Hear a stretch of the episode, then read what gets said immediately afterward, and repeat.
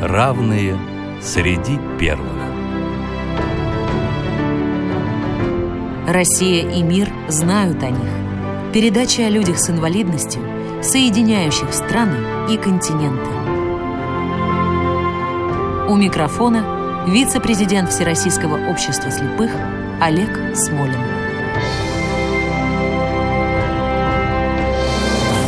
Здравствуйте. Я начну с личного воспоминания. В отличие от большой Олимпиады, где обычно спортсменов в свободное время развлекают великие артисты, на Паралимпийских играх в редкие минуты отдыха спортсменов развлекали два человека. Лауреат Грушинского конкурса замминистра спорта Марина Томилова и ваш покорный слуга. И начинали мы, конечно, всегда с команды молодости нашей. Трава на стадионах зеленеет, а мудрость словно осень настает. Друг другу мы становимся нежнее, когда борьба все яростнее идет. Тебе судьбу мою вершить, тебе одной меня судить. Команда молодости нашей, команда, без которой мне не жить. Сегодня о наших паралимпийцах мы будем говорить с интереснейшим гостем. Это Елена Борисовна Белкина, заслуженный тренер Российской Федерации на колясках, президент Федерации паралимпийского фехтования. Здравствуйте, уважаемая Елена Борисовна. Здравствуйте, Олег Николаевич. Елена Борисовна, давайте для начала расскажем нашим слушателям, что такое фехтование на колясках. Я думаю, далеко не все это знают. Фехтование на колясках такой же вид спорта, как и само фехтование. По тем же правилам Международной Федерации фехтования судятся. Но единственное, что фехтование на колясках проходит сидя. И фехтование может заниматься любой человек, абсолютно. Разного телосложения, разных возможностей. Фехтуют люди на ногах, а те, кто не могут фехтовать на ногах по каким-то причинам, за небольших травм или из инвалидности, или за серьезных травм, они могут фехтовать сидя. Но также здоровый может присесть с ребятами-инвалидами в коляску и провести поединок. Там такая же амуниция, маски, все как э, в Абсолютно то да? же самое, да, все то же самое. Единственное, что мы на шпагах прикрываем поражаемое пространство ниже талии большим таким фартуком, как ниди получается. Ребята сидят когда. Шпаги, рапиры, а сабли есть? Есть сабля, конечно. Всё Тоже есть. поражаемое пространство, по пояс, все то, что сверху, да. Понятно. Елена Борисовна, как начиналось фехтование на колясках в нашей стране? В нашей стране началось значительно позже, чем в мире. В мире это организовалось после Второй мировой войны, когда в Великобритании, в Германии врачи, которые занимались фехтованием, поняли, что для спинальников очень здорово этот вид спорта. И в Стоук-Монтевилле на играх было фехтование включено в 1955 году, ну а далее развивалось и в первые Паралимпийские игры в 1960 году уже участвовала Италия, затем и Франция, и Германия и много стран. Мы присоединились только в 2005 году к этому направлению. И получилось это так, что я случайно на одном из э, конгрессов фехтовальных увидела показательное выступление спортсмена Липинского. Я была поражена, как у нас этого нет. Ведь мы занимаемся фехтованием столько десятков лет, и прекрасная у нас команда, и в Институте физкультуры я училась. Никто об этом не говорил, к сожалению.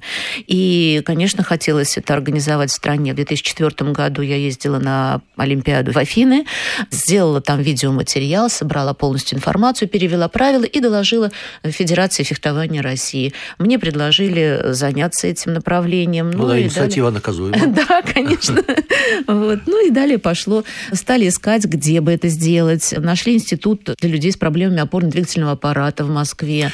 Это Э, институт Московский государственный гуманитарно-экономический университет. Сейчас он так называется, Так называется. а тогда он назывался Институт интерната. Интернат для инвалидов, да. для инвалидов. И я пришла туда, предложила ректору замечательно совершенно Николаю Артемовичу Корягину. Он поддержал, и мы начали занятия. Сначала, да, средствами собственными, как могли, да, и пригласила я своих замечательных друзей, ветеранов фехтования, мы с ними вместе начали давать уроки ребятам. Ну и, как я понимаю, первой Паралимпиадой стала Пекинская, да? Пекинская. Как прошла и как сейчас выглядит наша сборная? Дело в том, что вот 3 сентября, день рождения команды, как мы себе назвали 2005 года, это день начала занятий с ребятами, я сказала, мы поедем в Пекин. 2008 году. Удивление вообще зашкаливало у ребят. Как это так? Мы еще ничего не умеем, поедем в Пекин. Я знала, что дадут белую карту.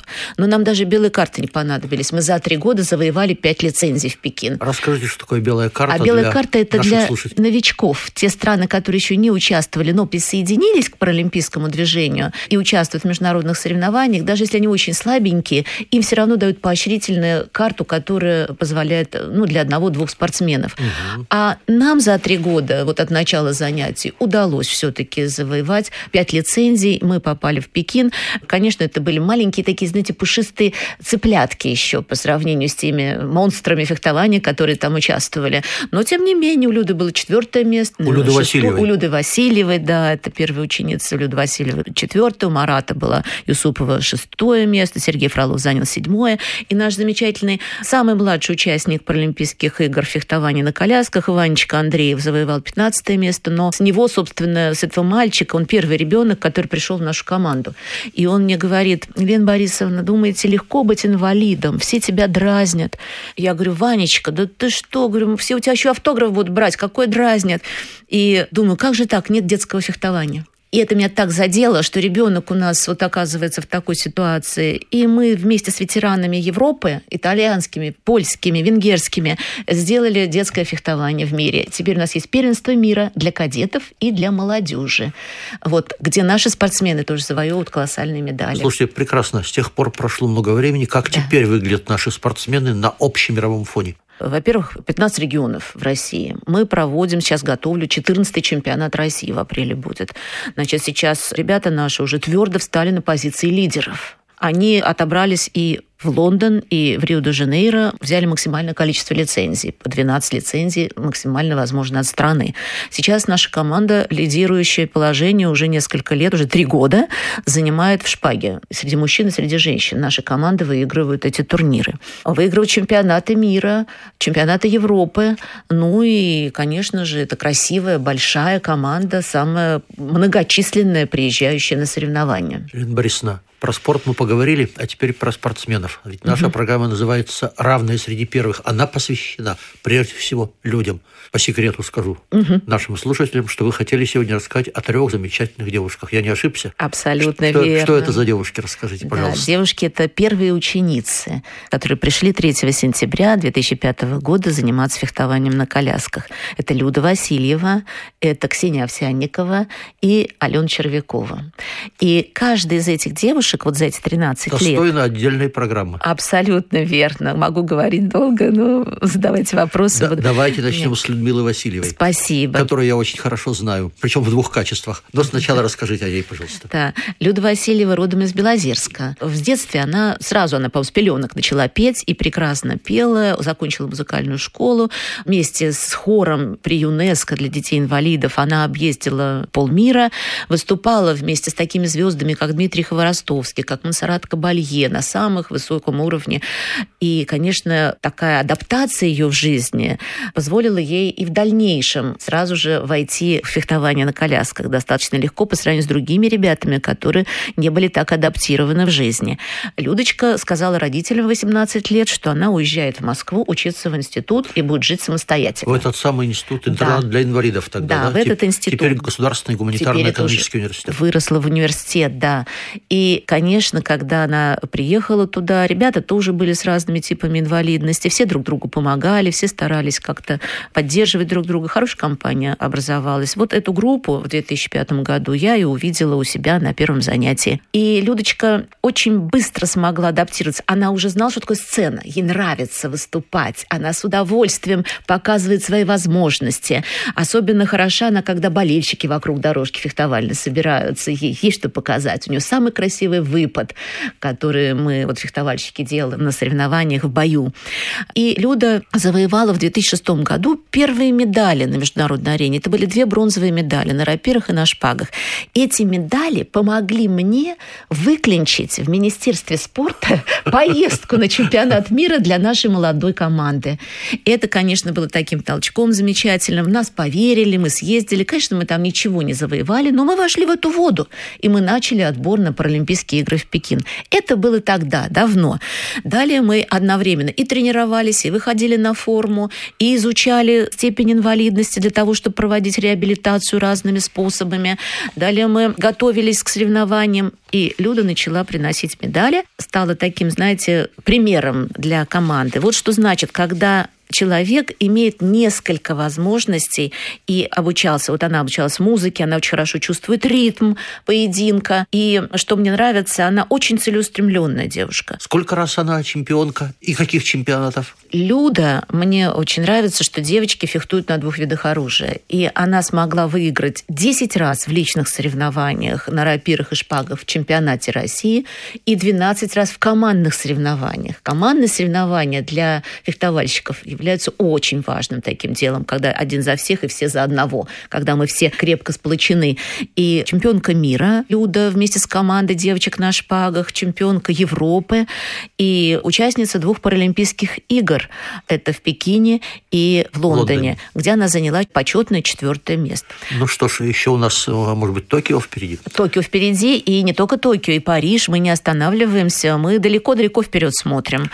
И самое большое, знаете, достижение, я думаю, Людочкина, то, что она, будучи инвалидом в коляске, она родила доченьку в 2010 году, восстановилась и опять стала принимать участие в соревнованиях на самом высоком уровне. Ну, давайте добавим еще и про образование. Да, образование, конечно. Это то, что они закончили университет по специальности редакторское дело. А кроме этого, Люда поступила в магистратуру в Московский государственный университет и окончила блестяще, написав диссертацию магистрскую об экономике спорта. Прекрасно. Менеджмент в спорте. Прекрасно. Да. Ну, я тогда тоже похвалюсь нашим да. уважаемым слушателям, что среди многочисленных моих общественных работ есть и такая. Я председатель попечительского совета mm того самого Московского государственного гуманитарного экономического университета, который закончила, по-моему, все три, да, или две из трех все три, девушек? да, все три, наши да, девушки. Да. Вот, прекрасно. Я предлагаю сделать паузу в разговоре и поставить песню «Все победит любовь» в исполнении Сергея Скачкова, Людмилы Васильевой, Дианы Городская и группы «Земляне». Расскажи, какие снятся сны. А расскажи, как утром будут звуки весны. Каждый раз, когда не вижу блеск твоих глаз Я кричу, но мир не слышит нас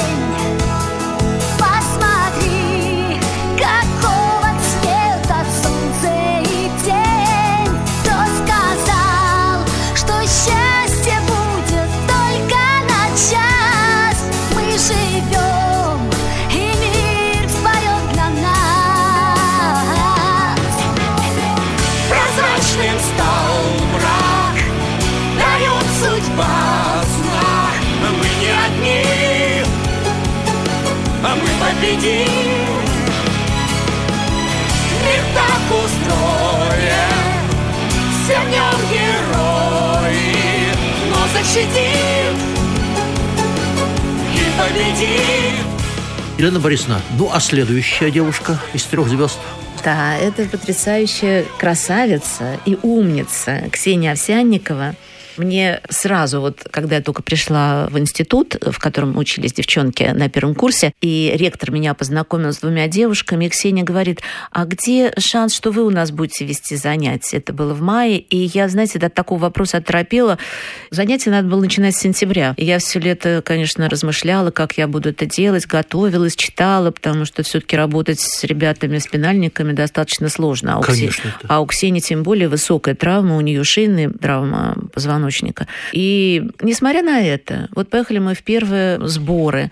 Я выхожу в холл, смотрю, сидит Ксения и утюжком гладит свою маечку. Понимаете, эти девочки, они все настолько адаптированы по уходу за собой. Они всегда выглядят очень красиво. Они законодательницы мод. Все у меня девочки водят машину хорошо. Самостоятельно везде добираются, где им нужно. По всему миру путешествуют. И сами, и с детьми.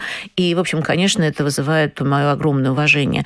У Люды, например, специальная машина, в которой у нее есть багажник, и туда убирается коляска. Ксения научилась сама убирать коляску в машину, чтобы не ждать, что кто-то ей поможет. Слушайте. Это люди с шейной травмой позвоночника, понимаете? Потрясающие ребята, когда им хочется быть самостоятельными, человек может сделать все. И они участвуют в конкурсах красоты всегда, и выигрывают, побеждают. Ну, в общем, потрясающие совершенно красотки, девчонки.